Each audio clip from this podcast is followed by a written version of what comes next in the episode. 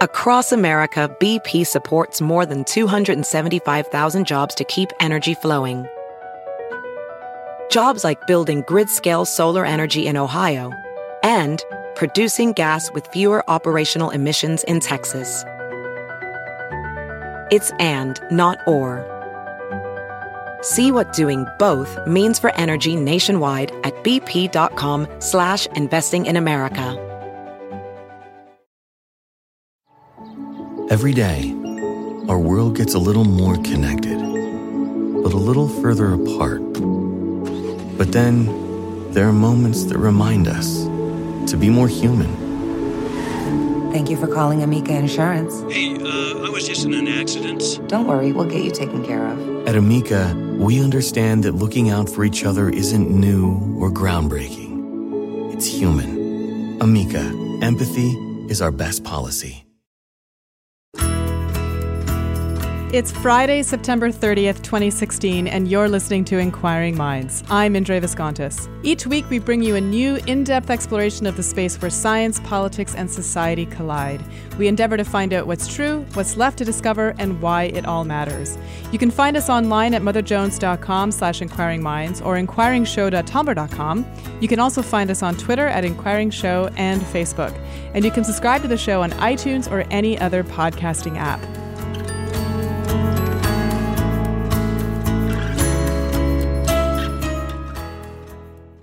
This week's episode is sponsored by Decode DC, the podcast that gives you an honest look into how politics affects your life. The host of Decode DC, Jimmy Williams, you've got to hear this guy. He's worked in politics on both sides of the aisle as a lobbyist. He really knows this stuff, and he's taken all that experience and explaining how things really work inside and outside of Washington. Decode DC is a smart, surprising, it challenges the conventional wisdom. Like in their recent episode about SALT on how and why the government decided to push food makers to reduce sodium levels. Check it out. I did. I think you'll love it. That's Decode DC, available on iTunes or any other podcasting app. My co-host Kishore is taking this week off after he did such a great job covering sexual harassment in science last week. If you haven't checked out that show, please do. And this week, I had the pleasure of speaking to one of my favorite scientists and science communicators. Coming back on the show is Stuart Firestein. He's a professor and former chair of the Department of Biological Sciences at Columbia. And his previous book, Ignorance, told us about how science is not about knowledge, but rather about what we don't know. His current book is called Failure, and I can't wait to share this interview with you. So with that, let's take a short break, and we'll be back with my interview with Stuart Firestein. If you're looking for a dose of good karma, check out Crazy Good Turns. It's a new podcast that celebrates people who do crazy good turns for others. Each episode tells a vivid, moving story about someone who stretched the boundaries of human kindness to help people in need. This week's episode focuses on Derek Kayongo, a man whose journey has brought hope to countless people across the world. And it all started with a little soap. Here's a sample of what you'll hear. Yep, hope in soap. The same soap he watched his father make when he was a child. Something that most of us are lucky enough to take for granted on a grand scale. By Derek's count, the U.S. throws away 800 million bars of soap every year. 2.6 million bars of soap every single day. The stuff that in third world countries can save millions of lives by improving sanitation and hygiene. Check it out at crazygoodturns.org/minds or search Crazy Good Turns on iTunes or Stitcher.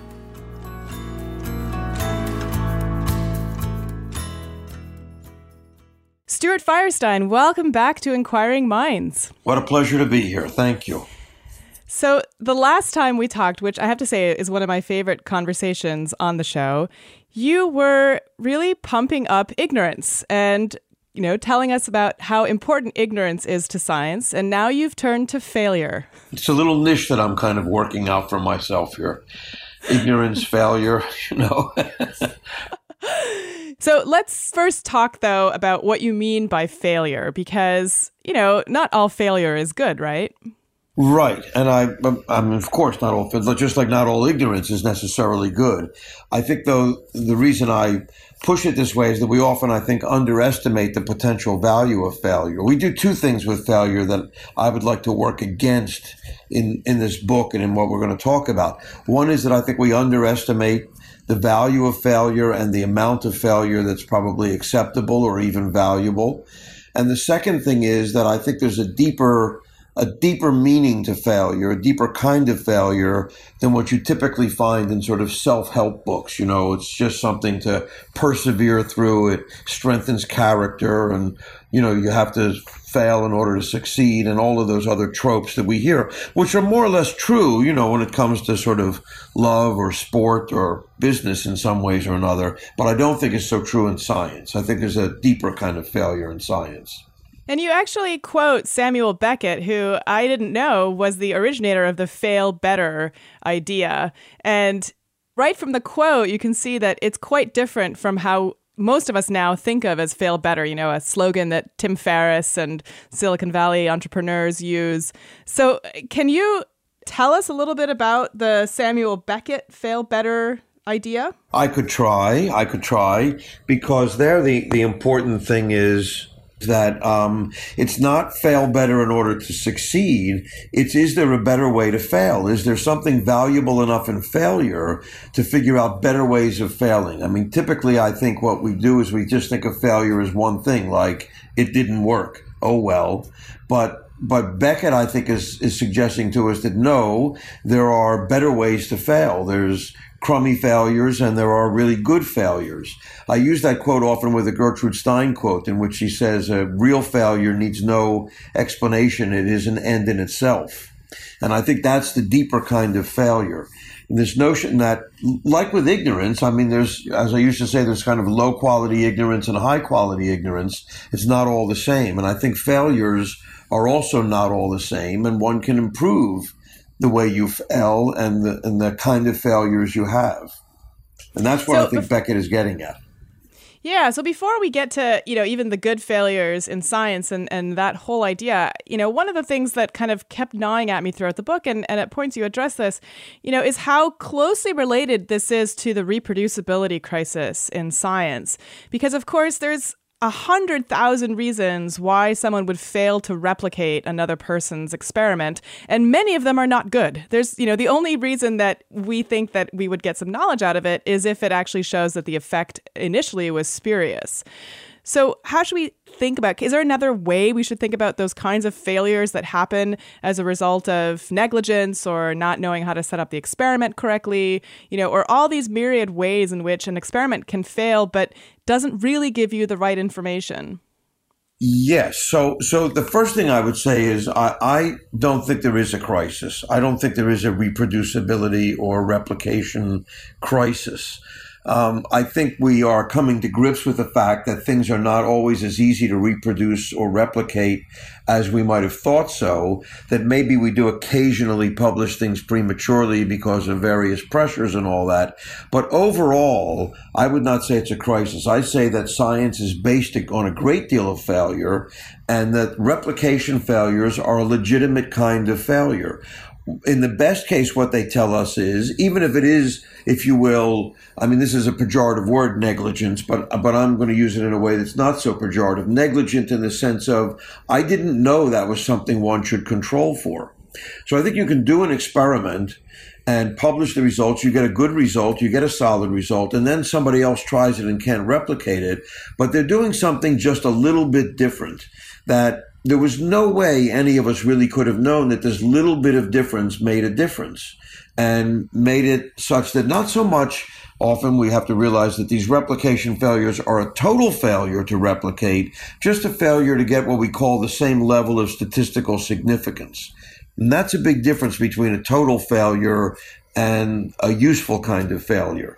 So quite often you'll see, I mean, in this big study that was done in psychology papers, people would try to, quote, replicate one of the experiments and get the same significance level, the statistical significance level, which, you know, we call point equals P equals 0.05. And that simply means if you did the experiment 100 times exactly the same way, on 5 occasions, you might get this result just by chance. And so we find that acceptable. We say, okay, so 95% of the time it really was the things we did to get that result. And then somebody else comes along to replicate it, and they say, well, I can only get p.07. And that's not considered significant, even though the 0.05 value itself is, let's face it, arbitrary. I mean, we set it at that number, and nobody really knows exactly why it was set at that number either, but it is and has been. But 0.07 is not really not replicating the result. It's just not as statistically significant. And what it generally means is, oh, there's a little sum, there's another variable that I think needs to be taken into account here that we hadn't thought about. And so in my opinion, we've now learned something from that failure to replicate. And, you know, when I was reading a lot of these failures to replicate, part of my mind was thinking, is this a generational effect, right? Because now you've got a whole new generation of students who are participating in these studies, assuming they're done on, say, undergraduates, who live in a very different world in a lot of ways. And so, you know, it doesn't mean that the previous study was poorly conducted or wasn't truthful in the moment in which it was conducted. Yes, I think that's critical, the last part of that, especially because it happens quite often, I find, in the press and in the public mind when you talk to people, that this so-called replication crisis, or let's just call it replication failures, gets conflated with fraud. And they are definitely not the same thing. There is fraud, and that's very bad. I think the level of fraud or the incidence of fraud is fairly minimal in science, especially compared to many other human activities. But nonetheless, we can't deny that it's there. Fraud is extremely bad. It's, in my opinion, criminal. It should be prosecuted. It should be ferreted out. And there's absolutely no reason that you should do this. There's no explanation for it. No, nothing. But that's not the same thing as publishing work that you believe is correct, but that somebody later on can't replicate because of some difference or change in the way the study was done. There's a famous example of this, I guess, in the psychology or social literature.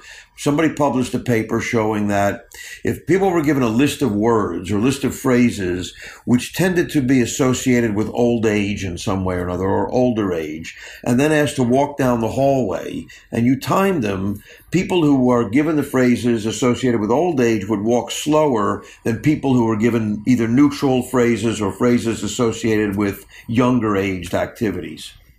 This experiment was published, and it was sort of interesting because it's a priming effect, and there's some interest in this, whether the way you say something or the way you deliver information primes somebody to think about it a particular way. The experiment was replicated in Belgium, as it turns out, and they couldn't replicate it. The people there couldn't replicate it. But when you look into it, you begin to realize, well, the structure of the language was done in French rather than English, the replication. Well, that's not really an exact replication because in French, you know, we reverse the noun and the verb. And that makes a difference in the way people are primed by the words that are used. And words that are used in French for old age are a little different in meaning than they are in North America, and attitudes towards age are different. So all these things needed to be controlled for as well. So I wouldn't call this really a replication failure. I would call it a replication, well, I don't know what I would call it exactly, but it increases our knowledge. It tells us, oh, we need to go back and look even more careful at these priming effects because they're very, very subtle. So that brings us to the kind of good failures that science seems to be built on, at least by you know, the essays in your book. So can you tell us a little bit about this idea that there are good failures in science, and how can we tell the good failures from the bad failures? Sure. So I think the reason that failure and the good failures are useful in science is that, well, so based on my first book, you know, I believe that ignorance is a good thing in science, and science is really about the stuff we don't know. And I think most scientists would quickly agree to that. Most people would probably quickly agree to it, even though we're taught a lot of facts. What we really care about in science is the stuff we still don't know. So that's one kind of ignorance. And I'd say there's an even deeper ignorance than that, and that's the stuff we don't know we don't know. A phrase that was unfortunately made sort of famous by Donald Rumsfeld during the Iraq War when he was testifying in front of the Senate and claiming that, well, part of the problem was there were things we didn't know, but there were also things we didn't even know we didn't know, the unknown unknowns. And he was roundly ridiculed for this, but it's actually not a stupid statement at all. It's a very clever statement that, just to set the record straight, was first made, to my knowledge, in a poem by D.H. Lawrence, in which it's a long poem about transitioning from life to death. And he talks about reaching out his hand towards the other side and experiencing the deepest unknown, the unknown unknown. And it's kind of chilling in a way when he says it. But that's really a deep kind of ignorance, the stuff we don't know. And that's what we get to by using failure. The only way to get to that is to fail. Oh, we think we don't know something about something, so we try an experiment, and look, the experiment failed. Well, now we realize we actually don't know something even deeper about what we don't know. I mean, just as a kind of a metaphorical example, you add A and B together, solutions A and B together, and you think they're going to turn blue because you have some hypothesis about this. So one kind of failure could be they don't do anything. Oh, well, that just didn't go anywhere. But a more interesting failure is they turn green. Well, that's a failure too, because they didn't turn blue. But this failure tells you, well, there's something here we didn't know. What's going on here? There's some more interesting thing going on. That, although I use that metaphorically, actually happened in the discovery of green fluorescent protein, a very important molecule that we learned about in jellyfish that we now use all over biomedical research to mark cells and to trace neurons and things like this. And in fact, the discovery of which was awarded a Nobel Prize in, I think, 2008. Yeah. And so, you make this, I can't remember exactly who you were quoting, but you make this point that if an experiment succeeds, that's a measurement. But if it fails, it's a discovery. Yeah, that's Enrico Fermi used to tell that to his students. Yes, if you do an experiment and it proves the hypothesis, you've made a measurement. And if you do an experiment and it doesn't prove the hypothesis, you've made a discovery. Now, I think it's important to recognize that in science, both of those things are important. I don't mean to minimize measurement by this, merely to say that it's also important to make discoveries, of course. Yeah. And, in your book, you mentioned this as well, that in some ways, the way that science is going is actually going against this idea, because there's such a pressure to publish. There's such a pressure to become an expert in a very small area. And so we're all becoming much more specialized. When you're applying for major government grants, you essentially have to have done all of the experiments before you can get the grant, right? So are you really arguing that we should be rethinking how science is done today? Or is there something about how we interpret science, or how the lay people understand science, that is just misinterpreted by, in terms of how it actually works? Well, I guess both of those in a way. I mean, I think it is misinterpreted how it works. I think the way, and I don't necessarily blame the so-called lay public for that, the non-scientific, non-professional public for that. I think it has to do with the way we educate people in science and the way we publicize science to give the impression that failure is not really, that messiness and failure is not really part of it, that uncertainty is not an acceptable part of science, when it's a crucial part of science, actually. Uncertainty and doubt is what gives us, in my opinion, confidence in science. When you're absolutely certain about everything and you have no doubt about it, then I would say you should be looking around for a dictator or a demagogue in the area, because that's usually the way that seems to happen. And so we should take pride in uncertainty and doubt and expect that that's an important part of science. That doesn't mean we don't know anything. It just means that we know better where the uncertainties are. So in science, for example, I think uncertainty doesn't mean what it means in common language. And this is one of the problems, is using these words in two different ways. And in sort of common language, uncertainty means, well, you just don't know, right? I mean, you don't know which way it goes. But in science, that's not true. Uncertainty is a quantity that we can work with. We measure it. We have statistics and other mathematical ways of measuring it. We do experiments to say, well, we're certain about this, but we have a little bit of two things going on here. We have to dig further in this. And so these kind of uncertainties and doubts are what keep things going, and we should revisit experiments regularly. But it doesn't mean things are wrong. So unsettled science is not so much unsound science, as I like to say. It's just the process. Science is a process. It never stops. And so when you read a paper or publish a paper, it's not a conclusion. It's not the end of the line. It's rather a progress report. It's often not read that way. And then there's the issue that you brought up, if you want to let me go on this rant just a little bit longer, of should we change the way we do science? Well, yes, to some extent, because I think we've let the way we do science become infected by this need for, well, I don't know what the need is for certainty, for a risk-aversive kind of position, for cleaning it up and not letting it be so messy, for all of these ideas where you wind up essentially writing a grant proposal about experiments you've already done so that you can convince people that this is very doable. But what good is that? You know, that's something that's really bothered me about the sort of, you know, the amount of papers that are published every year, and how, you know, it's becoming impossible to really become an expert in any field that is sort of significant. You know, you become an expert in this tiny, you know, one subregion of the hippocampus, you know, that's your area, but you don't know anything about the other regions, or you don't know, at least you don't know everything about the other regions.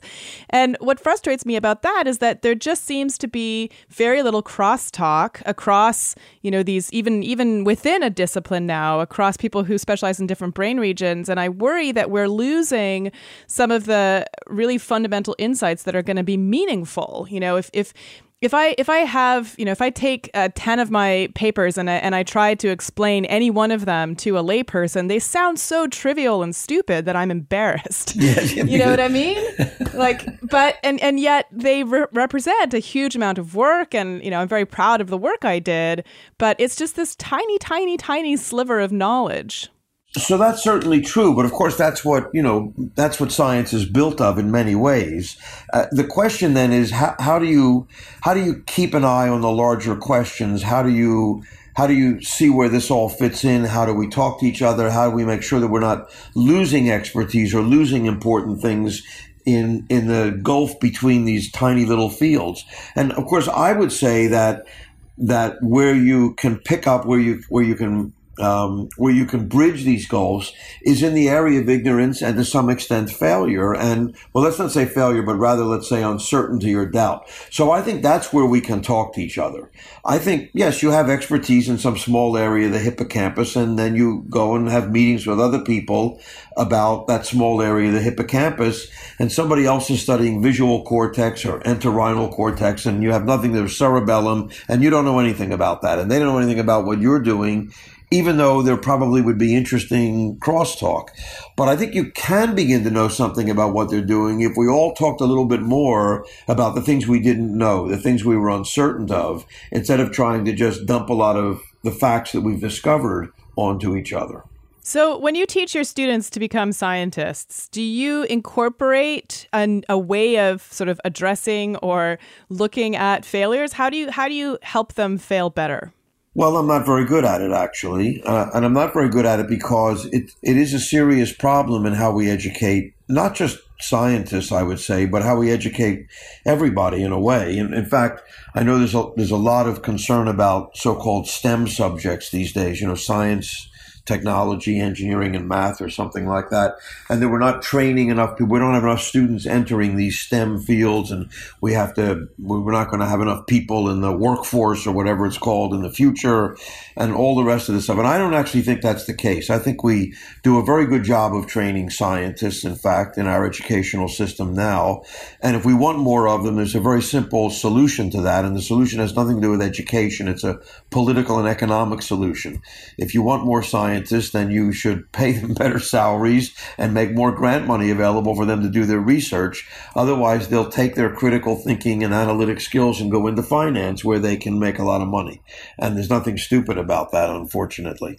So the people that I really worry about, I must say, in our educational system are those folks who don't want a career in science, who are going to go into some other career, but for whom their last formal interaction with science was some horrible lower-level introductory science course that just taught them a pile of facts, what I call the bulimic model of education, where we just jam a lot of facts down their throat and then let them puke it up on an exam and move on to the next unit with no appreciable gain. And this is their last taste of science. And I think that's a disaster, because these people go on to be all sorts of things, journalists or corporate executives or run NGOs or policymakers or just, frankly, citizens who have a vote. And it's these people who we don't engage in a way that they could be engaged in science, it seems to me. So how do I teach failure? Well, it's very difficult to teach failure to students, because how do you evaluate how you've taught failure? So I think a lot of things that we'd like to do with our education system to reform it are inhibited to a large extent because we're not very good at figuring out how to evaluate or assess students in our educational system. We still use these rather blunt instruments like multiple choice exams or things of that nature in a grading structure that's very hierarchical, and we still have students going through school according to their age. They're placed in a particular grade and given a certain kind of material according to their age, when we know very well from a lot of neuroscience research that different brains develop capabilities at different times. Certainly there's sexual differences between boys and girls and when they develop certain capabilities, but even within the sexes, different students, different people develop capabilities at different times in neurodevelopment, which, as we know, goes on until you're at least 25 years old. But we continue to educate people in this very old system where everybody in grade 3 is the same age and everybody in grade 4 is the same age. They all get the same material, and then they all get tested in the same way. So these are the difficult problems with how we do this. I do believe that there is a way to introduce into science courses more of a narrative component, and where we should talk about the failures that led up to the great discoveries, that we should not just be teaching science as some sort of heroic narrative and an arc of discovery where everything was smooth sailing from Kepler to Galileo to Newton all the way through to Einstein and Niels Bohr, and bingo, there's physics. But that's what we learned. So I want to drill down a little bit more into that idea and talk about your chapter 10, which is on negative results. You start the chapter with a quote from Alan Turing. If a machine is expected to be infallible, it cannot also be intelligent. And that reminded me of a conversation I had with a roboticist named Ayanna Howard, who said that the way that she builds a robot that a human will trust is by, ensuring that it fails, making it, programming in mistakes. And then when the robot says, I'm sorry, all of a sudden the humans say, oh, that's okay. And now they really trust them. So I want to kind of unpack this idea of, is failure this really kind of human trait? And is it something that is a sign of intelligence, and how so? So certainly failure seems to be a human trait because there's plenty of it going around. So it's clearly a human trait. I mean, it's not that machines don't fail as well. My car fails on me more often than I prefer, of course. So machines can fail as well, but certainly a certain kind of failure is not only a human trait, but I think a high cognitive trait. That is, we use failures all the time. I think our brain works this way. It makes predictions about the world and then error checks against the real world. And quite often we fail, and sometimes those failures can be very illuminating or very enlightening.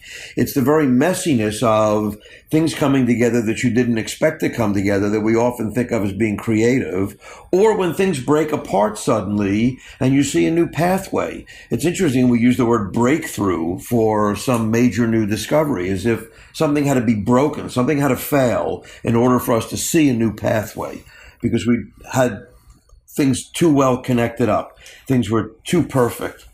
So I think that's absolutely true. It's imperfection that is often the source of unexpected discoveries and creativity and all of those other kinds of intuitive things that are so crucial to science, because I have this whole rant against the scientific method because I don't think there is one for one, even though we teach it foolishly.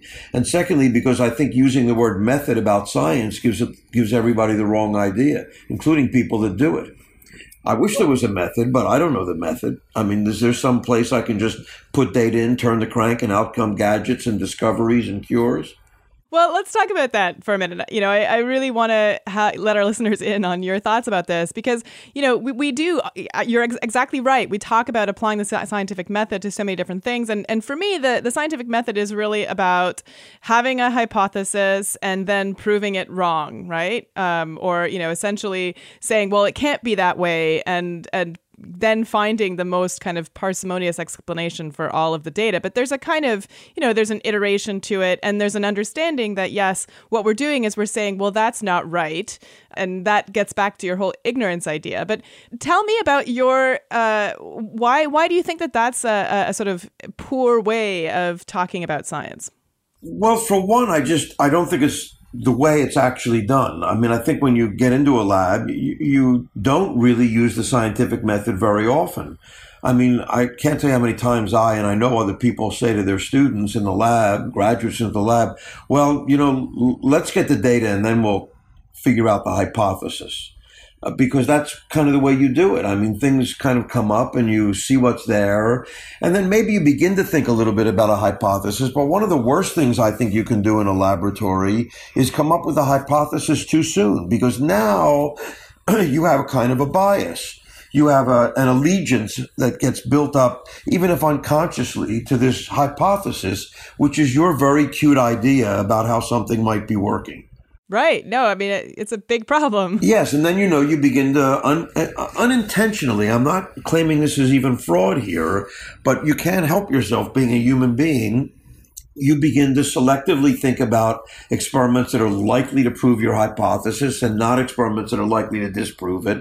Or you begin to find excuses for data that doesn't quite fit into the hypothesis perfectly. You know, oh, well, those experiments were done on Tuesday by the new undergraduate, right? You know, Tuesdays never seem to work out here. And those undergraduates, they're not reliable and this and that. So you can always find reasons to dismiss an outlier or something to that effect. So that's why I think getting a hypothesis too soon can actually be quite a disaster. Doesn't leave you open to the data, to the uncertainty of what's there, to the outliers and the interest that might be there, to the way it might fail in useful and informative ways. So that's one objection I have to the scientific method, and I guess that's a kind of a major one.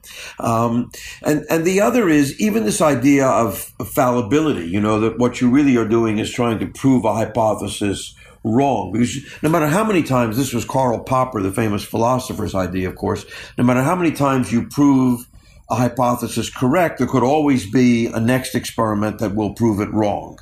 And so that's your job, really, is to try and prove the hypothesis wrong, because it only takes one instance of it being wrong to have to throw it away.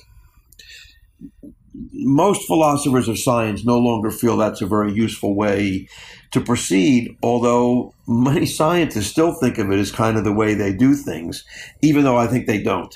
But they still think of it that way, and that has become this part of the scientific method as well.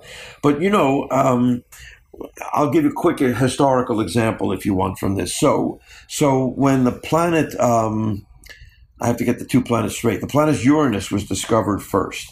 And it was discovered, and it takes about 100 years for Uranus to make a complete circle of the sun, a complete orbit of the sun. So on its 100th anniversary of making that orbit, people began to notice that it wasn't where it should have been by Newtonian mechanics. Using Newtonian physics, you should have been able to predict the orbit of Uranus, and it was off. It was wobbling around. It hadn't gone as far as it was supposed to. There were a number of things about it. So you might have thought, well, that disproves Newton's hypothesis. That disproves Newtonian physics. We should throw it out. But in fact, what astronomers recognized was that, well, maybe there's another planet, a very big planet, further away than Uranus that we can't currently see with our telescopes easily, and that's causing these perturbations in the orbit of Uranus. And so they made a bunch of calculations and figured out exactly where this other planet should be, looked there, and discovered Neptune. So Newton was saved. So you didn't want to throw out the Newtonian physics hypothesis because you did an experiment and it proved it, quote, proved it wrong. It failed. In that case, the failure led to a new discovery.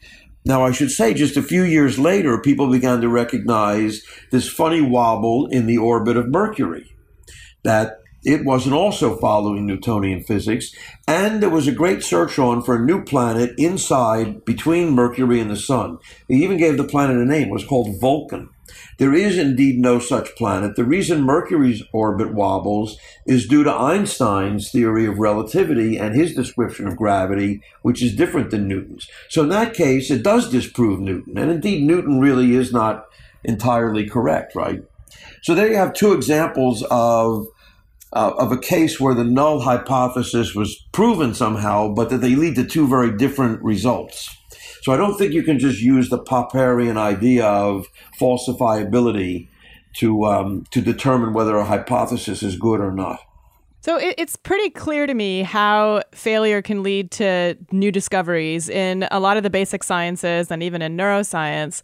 But you spend two chapters talking about pharma and about the clinic. And I want to get to failure in those instances because, of course, they seem to have worse consequences, right? You don't want to, inject people with a drug that is going to harm them. So how is failure different in pharma and or the clinic? Yeah, it's not only, of course, more a serious problem, but it's a more expensive problem because so many drugs, I think, get to go through the various trial phases and it gets more and more and more expensive, and then they fail at the very end, and they don't make it through a phase 3 trial, and a great deal of money and a great deal of time and a great deal of effort has been spent on them, and that's often a problem because I fear that the pharma companies especially become uninterested. They say, okay, phase 3 trials failed. Let's just close the whole operation down. And that, I think, is a kind of a mistake on their part.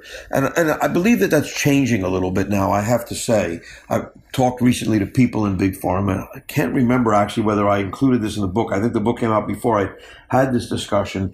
But the Big Pharma companies are beginning to realize that these simple clinical trials they use where there's a kind of a binary outcome, a yes or a no, and either enough patients were helped by this drug or they weren't helped by it, and that's the end of it. And we wash our hands of it if it was no, and we go on if it was yes and make a lot of money or whatever.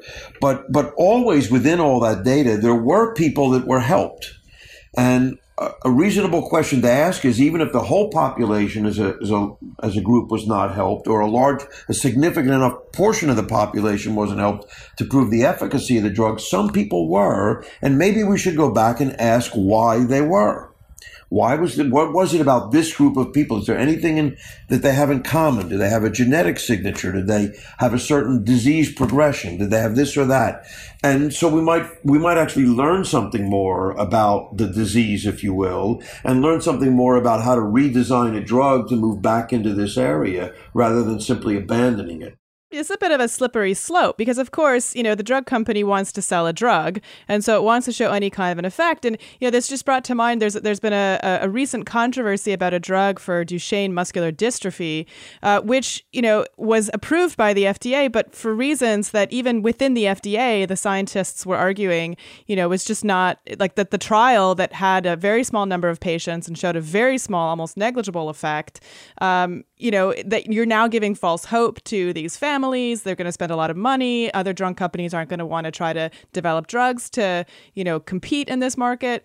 So I feel like, there is a real issue, too, that we don't want to just follow every rabbit hole. And, we have to have some, some signposts that we put out there when we're trying to evaluate drugs, because, they can be, you have a cancer drug who, that might extend life for a month, but it costs $1 million. I mean, these are difficult things to consider.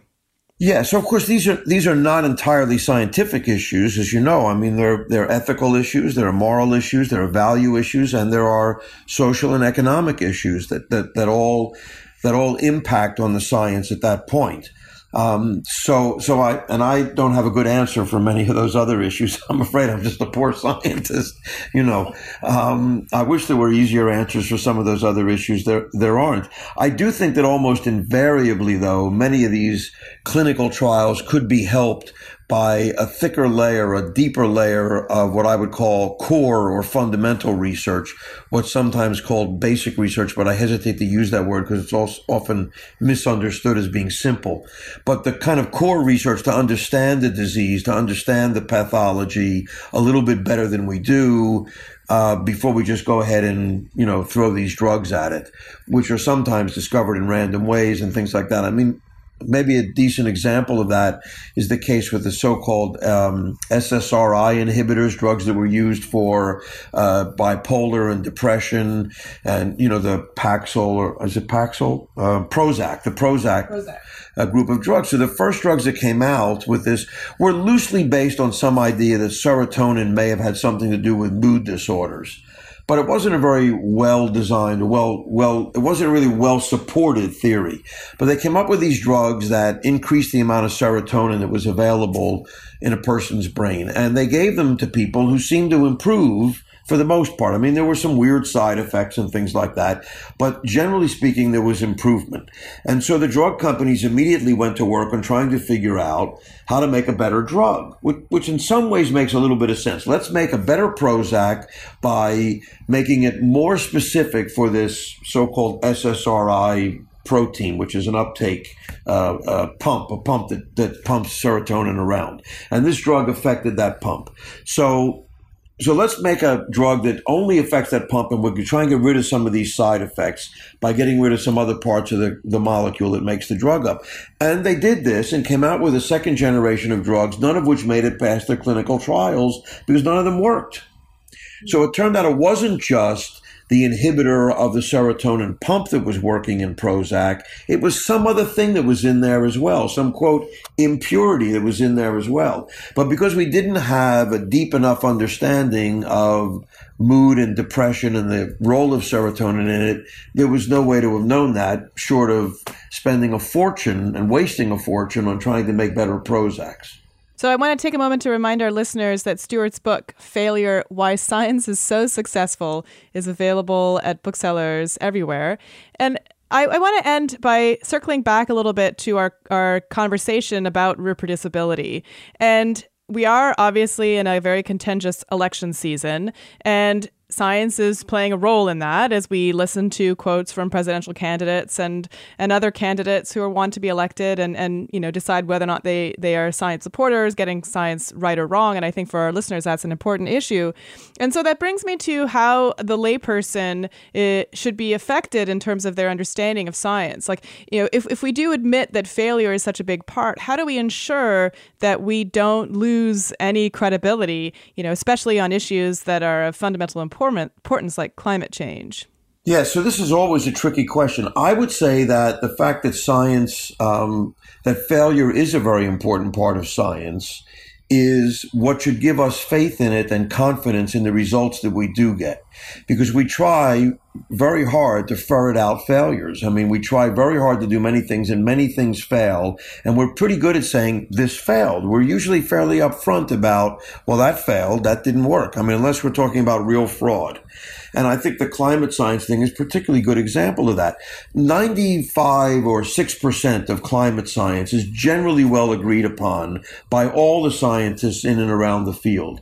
But at the very core of it, at the most difficult set of issues, at the very highest level of expertise, of course, there's maybe 5% of it that we're still a little uncertain about and that we argue about, that climate scientists argue about. I don't argue about it because I'm not a climate scientist. I don't know enough in an odd way. So it's the very expression of uncertainty that tells us these are the people that are the real experts. They see the little things that could move it this way or that way just a touch. And so most of what they say, I think we should have quite high confidence in and believe in, because they're generally going to be right about that. They've figured out where the uncertainty is, and that's what they're working on. And it's at this point only a relatively small portion of it.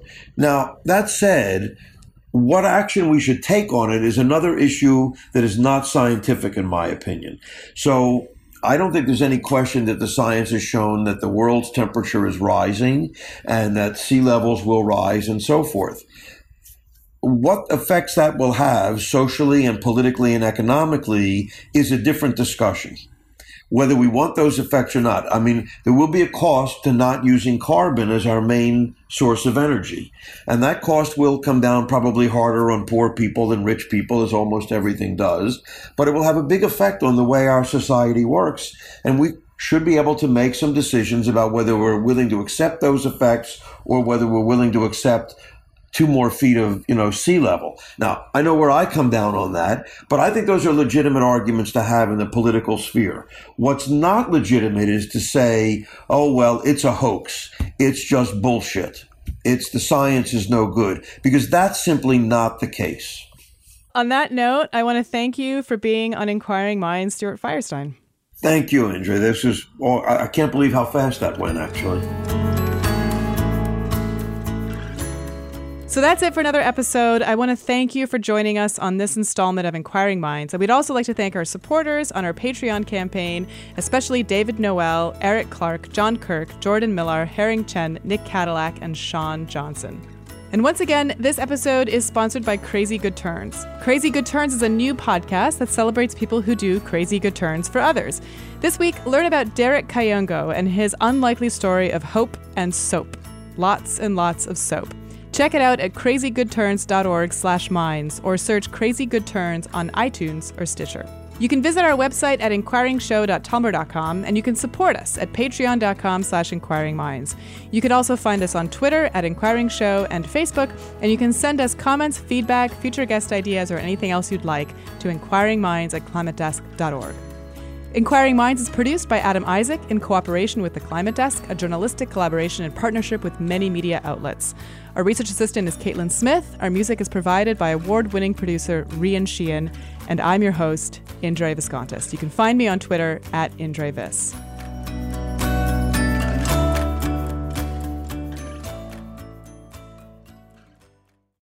At Amica Insurance, we know it's more than just a car or a house. It's the 4 wheels that get you where you're going and the 4 walls that welcome you home. When you combine auto and home insurance with Amica, we'll help protect it all. And the more you cover, the more you can save. Amica, empathy is our best policy.